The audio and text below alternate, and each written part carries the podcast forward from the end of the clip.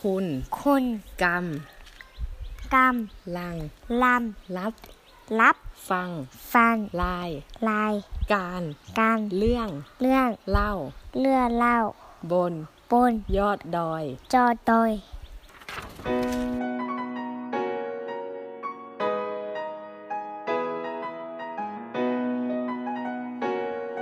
วัสดีท่านผู้ฟังทาง Infinity Podcast นะครับ ขอต้อนรับเข้าสู่รายการเรื่องเล่าบนยอดดอยนะครับ episode นี้นะครับ ฟอร์มอยู่กับพี่แพ็คนะครับ ครูอาสาเกื้อฝันเด็กนะครับ สวัสดีครับพี่แพ็ค สวัสดีค่ะ ครับ ก็ก่อนอื่นนะครับ ขออยากให้พี่แพ็คนะครับ แนะนำตัวสักเล็กน้อยนะครับ ว่าพี่แพ็คเป็นใครนะครับ เป็นครูอาสารุ่นที่เท่าไหร่นะครับ แล้วก็ปฏิบัติหน้าที่อยู่ที่โรงเรียนอะไรนะครับ ตอนนี้พี่แพ็คกำลังทำอะไรอยู่นะครับ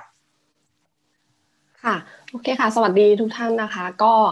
ชื่อแพ็คนะคะ นิชการมณีล้ำเป็นครูอาสารุ่นที่ 9 นะคะ ตอนนั้นปฏิบัติหน้าที่อยู่ที่โรงเรียนตชดบ้านปุงยามนะคะ จะอยู่ที่จังหวัดแม่ฮ่องสอนนะคะ ก็ตอนนั้นไปปฏิบัติงานอยู่ช่วงเดือนพฤศจิถึงเดือนประมาณต้นเดือนมีนาค่ะ ก็เป็นช่วงเทอมสองของน้องๆ สำหรับตอนนี้นะคะ ก็ปัจจุบันก็เป็นเหมือนพนักงานออฟฟิศนะคะทำงานเกี่ยวกับด้านไอทีอยู่ที่จังหวัดนนทบุรีนะคะ ครับโอเคค่ะก็เป็นช่วงหน้าหนาวพอดีเลยเนาะพี่เนาะนะครับเทอมใช่สองค่ะนะครับ เป็นครูอาสาหน้าหนาวนะครับ ก็พี่แพ็คเป็นรุ่นที่เก้านะครับ สวัสดีพี่แพ็คยังเป็นทางการอีกหนึ่งรอบนะครับ ก็ก่อนอื่นนะครับ วันนี้เราก็จะคุยกันสบายๆนะครับพอพอจะพาพี่แพ็ค ย้อนความหลังสักเล็กน้อยนะครับ ว่าพี่แพ็คมีจุดมุ่งหมายนะครับ หรือว่ามีความคาดหวังอย่างไรบ้างนะครับ ถึงมาสมัครเป็นครูอาสาหรือว่าอยากที่จะมาเป็นครูอาสาเนี่ยพี่แพ็คมีความคาดหวังอย่างไรบ้างครับโอเคค่ะ ก็จริงๆ ความคาดหวังแบบเป็นชิ้นเป็นอันเนี่ยอาจจะพูดได้ไม่ไม่เต็มสัทีเดียวนะคะ คือจริงๆเนี่ย เราเห็นประกาศนะคะรับสมัครเป็นครูอาสาเนี่ยตั้งแต่ประมาณรุ่นรุ่นเจ็ดแล้วล่ะค่ะ คือเราเห็นผ่านทาง Facebook นี่แหละ แต่ว่าเราอยากไปตั้งแต่ตอนนั้นแล้ว แต่ว่าเราก็ไม่พร้อมเพราะว่าช่วงเวลาที่ต้องไปเนี่ย มันค่อนข้างนานคือมันมันสี่เดือนใช่ไหมคะตอนนั้นเราก็เลยเหมือนแค่เห็นแต่ก็อยากไปก็ไม่ได้อะไร จนมาถึงรุ่นเก้าที่เราเห็นนะคะ แล้วเราก็รู้สึกว่ามันต้องไปแล้วแหละ คือเราเราอยากไปมานานแล้วอะค่ะ คือความมุ่งหวังของเราตอนนั้นจริง ๆ จริงๆน่าจะเป็นความมุ่งหวังส่วนตัวคือเราอยากทำตามความฝันมากกว่า คือเราอยากไปมันตั้งแต่จริงๆตั้งแต่เด็กที่เราดูละครนะคะน่าจะเคยดูกันไหมคะแบบว่าเห็นคนที่เขาไปทำงานเหมือนเป็นจิตอาสาอาสาสมัคร เราก็อยากไปทำแบบนั้นบ้าง แล้วเราก็เริ่มค้นหาข้อมูลนะคะว่าเออเขาไปเนี่ยเขาไปทำอะไรบ้าง ซึ่งจริง ๆ เราไม่ใช่รุ่นแรกค่ะ ก็มันก็พอมีข้อมูลอยู่บ้าง จริง ๆ เนี่ยก็เห็นข้อมูลจากครูท่านอื่นที่เขาไปรีวิวผ่านพวกพันชิปอะนะคะครับแล้วเราก็ ก็รู้สึกว่า เออ เราน่าจะทำอย่างนั้นได้บ้าง เราน่าจะไปช่วยอะไรคนอื่นได้บ้าง คือเราก็เคยทำงานอาสามาบ้างตอนอยู่มหาลัยนะคะ แต่ว่าก็ไม่เคยทำเต็มตัวขนาดโครงการนี้ ก็เลยอยากจะเออลองลองไปไปช่วยคนอื่น เผื่อว่าความรู้ความสามารถที่เรามีอะค่ะ มันจะช่วยอะไรใครได้บ้าง ก็จริงๆก็แค่นั้นเลยค่ะ ว่าอยากอยากไปลองแล้วก็อยากรู้ว่าตัวเองทำได้หรือเปล่ากับช่วงเวลาถึงสี่เดือน ที่ไม่มีใครรู้จักเราเลย ครับค่ะอ่าแล้วทำไมพี่แพ็คถึงเลือกโครงการครูอาสาเครือฝันเด็กครับจริงๆต้องบอกว่าไม่ไม่ค่อยได้รีเสิร์ชหาข้อมูลพวกนี้เท่าไหร่อะค่ะแล้วบังเอิญว่าโครงการเนี้ยมันขึ้นมาในเฟซเป็นครั้งที่สองครั้งที่สามแล้วอะค่ะ ไม่แน่ใจเหมือนกันว่ามีเพื่อนที่ใน Facebook เขาเป็นคนแชร์หรืออะไรตอนนั้นจำไม่ได้นะคะครับอ่าแล้วก็เห็นก็ก็เลยเอาโครงการนี้แหละไม่ได้หาโครงการอื่นด้วยอะค่ะอืม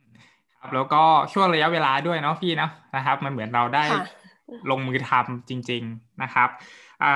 ทีนี้ครับอยากถามพี่แพ็คว่าพี่แพ็คมีจินตนาการไว้ก่อนไหมครับว่าโรงเรียนบนดอยนะครับ หรือว่าในพื้นที่ห่างไกลนะครับ ที่พี่แพ็คจะต้องไม่เป็นครูอาสาเนี่ยพี่แพ็คมีภาพจินตนาการไว้ก่อนไหมครับว่ามันจะต้องเป็นอย่างไรบ้าง แล้วก็ตอนที่พี่แพ็คไปเจอจริง ๆ นะครับ มันเป็นเหมือนที่พี่แพ็คคิดไว้หรือเปล่าครับโอเคค่ะ คือตอนนั้นที่เราจะไปนะคะแล้วเราได้ผลว่าเราผ่าน ที่จะสามารถไปเป็นครูอาสาได้ เราก็ค้นหาข้อมูลโรงเรียนที่ว่านะคะ ว่าเราได้โรงเรียนนี้ และก็นั้นโชคดีที่มีครูท่านหนึ่งเขาเคยไปเมื่อประมาณ ถ้าจำไม่ผิดน่าจะรุ่นห้ารุ่นหกอะค่ะ แล้วเขาทำรีวิวในพันทิปแบบค่อนข้างละเอียดแบบละเอียดมากๆ ถ่ายรูปอะค่ะ แต่ว่าตอนนั้นมันก็ห่างจากปีของเราประมาณน่าจะประมาณสามสามปีได้อะค่ะ คือเราก็พอเห็นแล้วค่ะว่าโรงเรียนเนี้ยมันหน้าตาเป็นยังไงอยู่ที่ไหน ตอนนั้นเราก็แบบ ถึงกับขนาดใช้พวก Google Map อะค่ะสตรีทวิวเข้าไปดูเลยนะ เพราะว่าตอนนี้ก็เทคโนโลยีมันก็เห็นได้หมดนะคะ ก็เลยพอรู้ว่าเป็นยังไง พอไปถึงสำหรับวันที่ไปถึงจริง ๆนะคะ คือแพ็กเนี่ยขึ้นไปช้ากว่าครู buddy เขาเพราะว่าแพ็กติดภารกิจส่วนตัวกับทางที่บ้านนะคะ ก็เลยขึ้นตามไปทีหลัง แล้ววันนั้นที่ตามเองเนี่ยก็คือต้องนั่งรถตู้ไปที่หน้าปากทางคือโรงเรียน แล้วก็มีครูท่านหนึ่งลงมารับ เขาก็ขี่มอเตอร์ไซค์ลงมารับ คือความสุขตอนนั้นก็ตอนที่ขี่มอเตอร์ไซค์นะคะระยะทางจากมอเตอร์ไซค์ขึ้นไปโรงเรียนเนี่ยมันประมาณสี่สิบนาทีได้ อ่า ที่ใช้มอเตอร์ไซค์ก็ตั้งแต่ตอนนั้นก็รู้สึกว่าโอ้โหไกลไกลมากๆ แล้วก็รู้สึกว่า ก็เริ่มคิดนะคะ ว่าเออเรามามาทำแล้วจริง ๆ คือตอนแรกก็ยังตื่นเต้นอยู่แหละค่ะคิดว่าเราทำได้ไหมพอมาอยู่ถึงตรงนี้จริงๆรู้สึกว่าเออคงต้องทำให้ได้แล้วแหละ แล้วพอไปถึงก็คือสภาพโรงเรียน ก็ ด้วยความที่มันเคยเห็นก่อนหน้านั้นจากครูท่านก่อนนะคะ ก็เลยรู้เออมันก็ประมาณนี้แหละ แต่ว่ามันก็เรียกว่าเจริญขึ้น เจริญขึ้นจากตอนที่เราเห็นตอนนั้นนะคะ มันก็ผ่านมาหลายปีแล้วเขาก็เหมือนแบบมีโรงอาหารแบบเมื่อก่อนที่เขาไม่มีอย่างนี้ค่ะ แต่ว่าภาพก็ก็ค่อนข้างเหมือนกับที่เราเห็นนะคะด้วยความที่เราแอบเห็นในในโซเชียลมาก่อน อืมครับค่ะอ่าแล้วอ่าหมู่บ้านเป็นยังไงบ้างครับ หมู่บ้านที่พี่แพ็ค อยู่ที่โรงเรียนตัวหมู่บ้านนะคะ คือโรงเรียนของแพ็คเนี่ยด้วยความที่มันเป็นโรงเรียนตชด มันอยู่เขาเรียกว่าตะเข็บตะเข็บชายแดนนั่นแหละค่ะ ก็โรงเรียนตชดนะคะ มันติดตะเข็บชายแดนเลย เพราะฉะนั้นหมู่บ้านตรงที่แพ็กไปอยู่เนี่ยจะเป็นชาวไทยใหญ่ แทบทั้งหมดเลยนะคะ ตรงนั้นเป็นไทยใหญ่ก็ ตรงนั้นไฟฟ้าเข้าไม่ถึง นะคะมันจะสุดก่อนหมู่บ้านเดียว แล้วพอหมู่บ้านแพ็กที่แพ็กไปอยู่ก็คือไม่มีไฟฟ้า ถ้าหมู่บ้านบางบ้านเขาก็จะมีแผงโซลาเซลล์เป็นเป็นของที่บ้านเขาเองนะคะ แต่ว่าบางบ้านเขาก็ไม่มี อย่างที่โรงเรียนเนี่ยก็มีแต่ว่าต้องบอกว่าตัวแบตเตอรี่ที่มันเก็บอะค่ะมันเก่าแล้วมันเสื่อมทำให้แบตนะคะ ต่อให้ช้าทั้งวันเนี่ยมันก็อยู่ได้เต็มที่แบบ สองทุ่มมันได้เต็มที่แล้ว ส่วนใหญ่มันก็จะอยู่แค่ประมาณหกโมงไฟก็จะดับแล้ว แล้วก็อีกอย่างหนึ่งก็คือมันไม่มีสัญญาณมือถือที่โรงเรียนอะนะคะไม่มีสัญญาณมือถือ ถ้าเต็มที่เลยคือเราต้องเดอ่าย้อนนะคะย้อนกลับลงมา ทางที่จะไปเมืองเนี่ยประมาณสองกิโลผ่านหมู่บ้านหนึ่งไปมันจะมีเพิงเพิงหนึ่งที่ชาวบ้านเขาไปทำไว้ มันจะมีสัญญาณแค่ AS สัญญาณเดียว แต่ด้วยเราก็ไม่ได้มีมอเตอร์ไซค์นะคะ ก็แน่นอนว่าส่วนใหญ่ก็คือเราไม่ได้ใช้ มือถือเลย จะมีแค่ตอนกลางวันนะคะที่ว่ามันมีไฟแล้วก็โรงเรียนเนี่ยเขามี Wi-Fi ที่มันเหมือนยิงตรงจากดาวเทียม และแน่นอนว่ามันมันช้ามากช้าขนาดที่ว่าส่งข้อความอะค่ะยังแทบไม่ไปอ่าเพราะฉะนั้นบางวันถ้าวันไหนที่พายุเข้าอะแพ็คไปหน้าหนาวก็จริงแต่ว่ามันมีบางช่วงที่พายุเข้า มันจะมืดแล้วก็ไม่มีเขาเรียกว่าไม่มีแดดพอไม่มีแดดก็ไม่มีอะไรเลย ไม่มีไฟไม่มีอินเทอร์เน็ตอะไรพวกนี้ค่ะ อันนี้ก็เป็น ความต่างมาก ๆเลยกับการอยู่ข้างล่างที่ว่าอยู่เราอยู่ในเมืองอยู่ หรือแม้แต่เราอยู่ชนบทข้างล่างแต่ว่าเราไม่ได้อยู่ห่างไกลขนาดนี้นะคะ ก็เป็นแปลก็คือชีวิตค่อนข้างเงียบเงียบมากๆเลยนะคะ คือมันไม่ค่อยมีอะไรให้ทำเพราะว่าเราเล่นมือถือไม่ได้แหละอ่าส่วนตัวหมู่บ้านก็เราสามารถเดินเข้าไปได้อะค่ะแต่ว่าก็ มันก็ไม่ได้ไกลมากนะคะ แต่ว่ามันเป็นทางแบบว่าขึ้นลงเขานิดนึงอะค่ะมันก็พอเดินได้ อ่าค่ะอืมครับอ่าแล้วตอนที่พี่แพ็คเนี่ยครับไปปฏิบัติหน้าที่เป็นครูอาสาเนี่ยครับ อยู่ที่โรงเรียนเนี่ยฮะพี่แพ็คมีหน้าที่ทำอะไรบ้างนะฮะตอนที่อยู่ในโรงเรียนพี่แพ็คทำอะไรบ้างครับตอนตอนแรกเลยนะคะ ได้รับหน้าที่ให้สอนวิชาคณิตศาสตร์กับพละศึกษา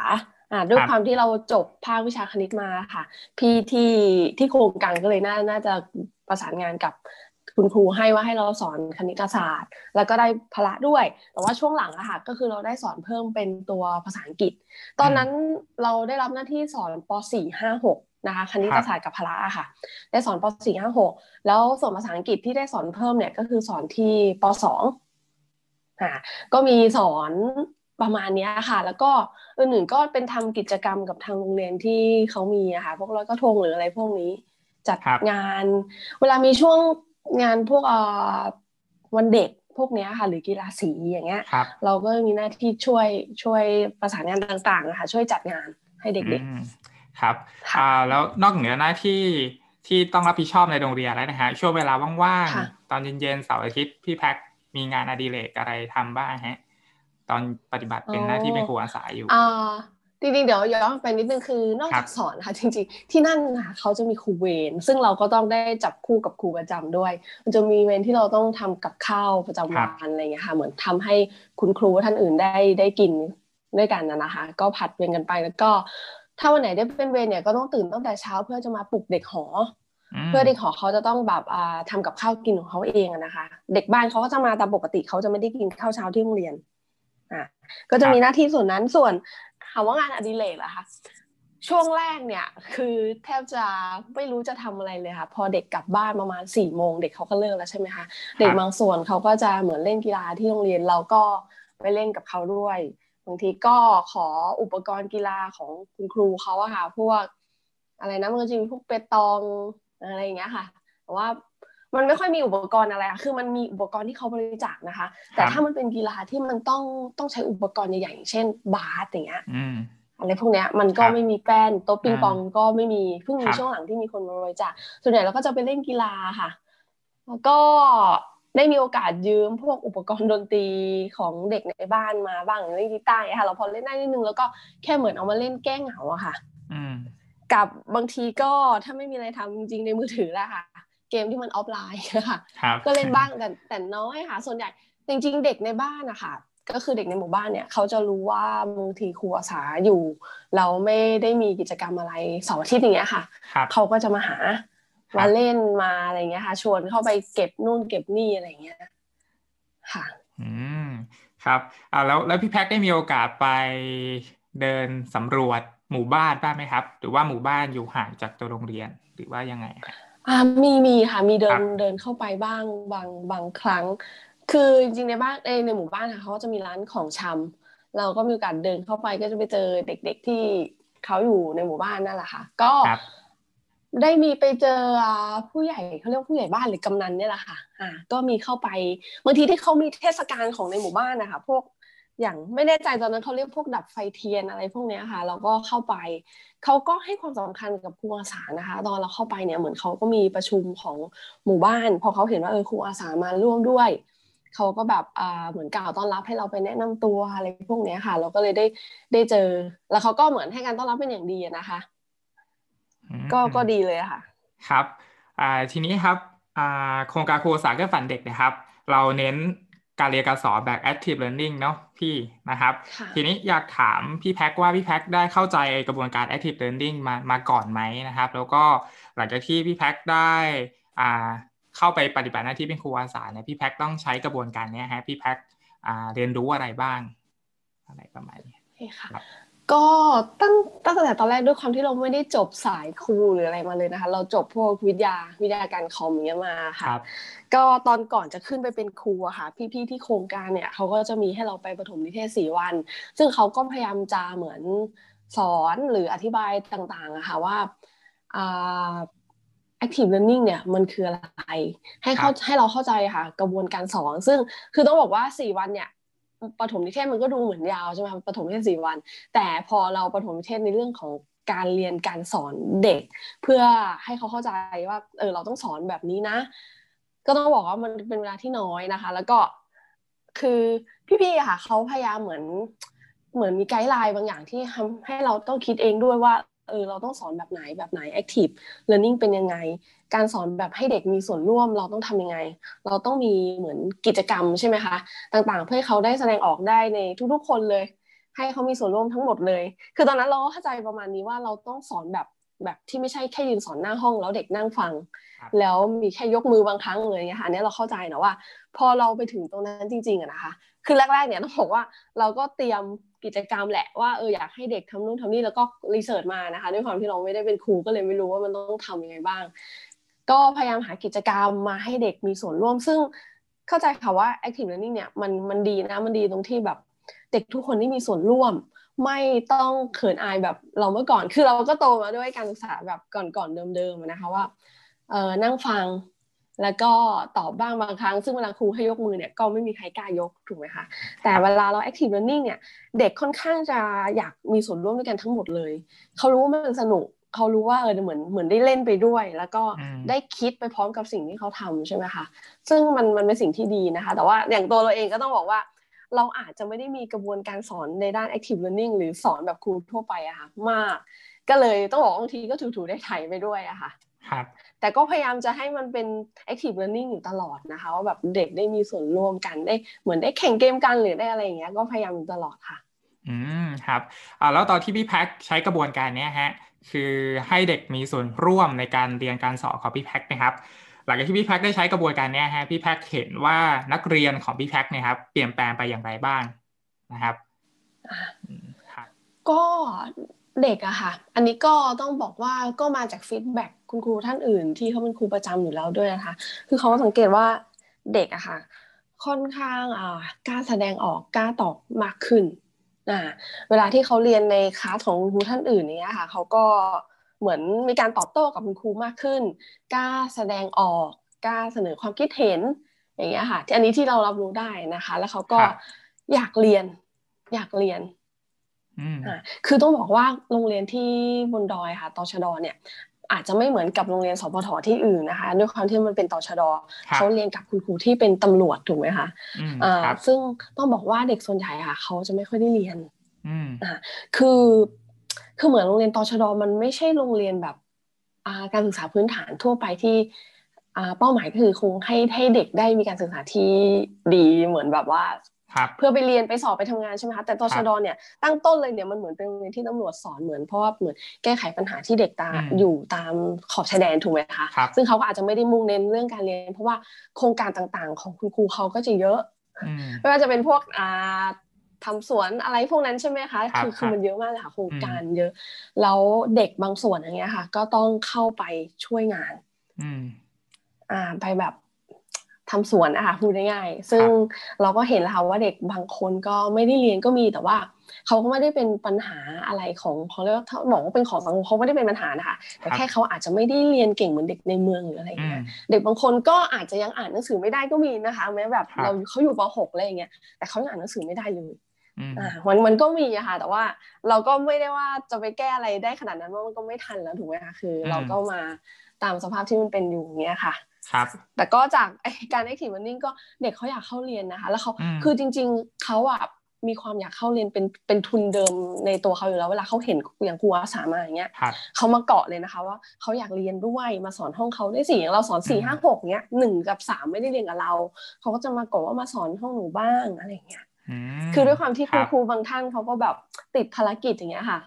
ก็เราก็ไม่รู้ทำไงก็เท่าที่ได้อะค่ะ ก็พยายามจะอ่ามีโอกาสก็เข้าไปสอนเขาอืม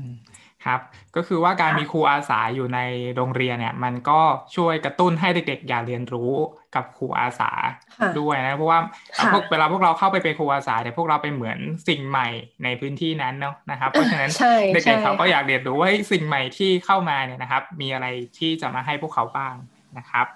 ค่ะครับทีนี้หลังจากที่พี่แพ็คปฏิบัติหน้าที่เป็นครูอาสาครบสี่เดือนแล้วเนี่ยฮะหนึ่งเทอมเนะครับ สิ่งที่พี่แพ็คค่ะรู้สึกประทับใจมีอะไรบ้างนะฮะแล้วก็สิ่งนั้นเนะครับ มันส่งผลต่อตัวพี่แพ็คอย่างไรหรือว่า พี่แพ็คได้เกิดการเรียนรู้เปลี่ยนแปลงอะไรบ้างจากสิ่งที่พี่แพ็คประทับใจในช่วงอ่าตลอดสี่เดือนนะครับ ค่ะ จริงคำถามยาวมากเลยค่ะ สิ่งที่ประถ้าบอกประทับใจที่สุดนิ้งตอบยากมากเลยอย่างครูฟอร์มอย่างเงี้ยก็เป็นครูภาษาเหมือนกันถูกไหมครัคะบใช่ฮะถ้าถามสิ่งที่ประทับใจคโอ้งคงโอ้มีหลายเยอะมากเรื่องมากๆนะครับ ใช่ใช่ครับแต่ถามที่สุดก็ก็เลือกไม่ได้จริงๆนะคือเราประทับใจในในทุกๆเรื่องค่ะไม่ว่าครัจะบเป็นในในตัวเด็กเนี้ยค่ะ ในตัวเด็กในตัวคุณครูที่เออ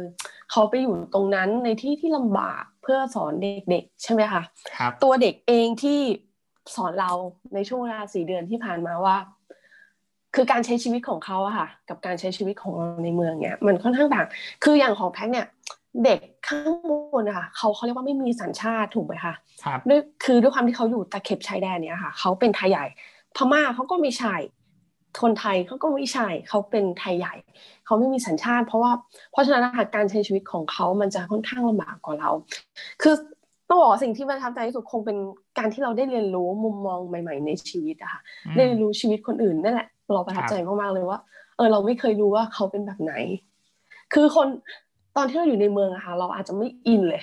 เพราะว่าเออเขาเรียกว่าชาติพันธุ์ถูกไหมคะว่าครับเออมันมันเป็นยังไงมันอะไรอย่างเงี้ยค่ะพอเรามาคลุกคลีอยู่กับเขาเนี่ย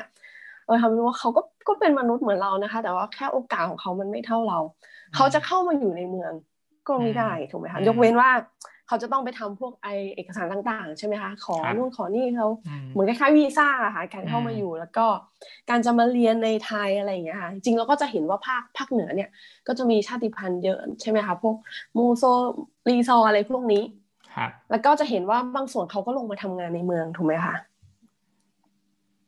ทีนี้การที่เราได้เห็นชีวิตความเป็นไปของเขาอะค่ะ คือมันทำให้เราเปลี่ยนมุมมองค่อนข้างเยอะค่ะ เออว่า คือเรามองคนกลุ่มเนี้ยต่างไปจากเดิมมากๆเลยค่ะ เราเห็นอกเห็นใจ เข้าใจ เข้าใจชีวิตของเขามากขึ้นว่า เออเขาต้องอยู่เขาลำบากกว่าเราอีกนะการศึกษาของเขาเออเขาเรียกว่ามีโอกาสที่น้อยกว่าเด็กในเมืองเยอะ แล้วก็เขามีเด็กเก่งๆด้วยนะคะ คืออย่างข้างบนเนี่ยเราก็เจอว่าเด็กบางคนเนี่ย แทบจะเก่งเหมือนเด็กในเมืองเลย ความคิดความอ่านเนี่ย คือมีโอกาสที่จะไปได้ไกล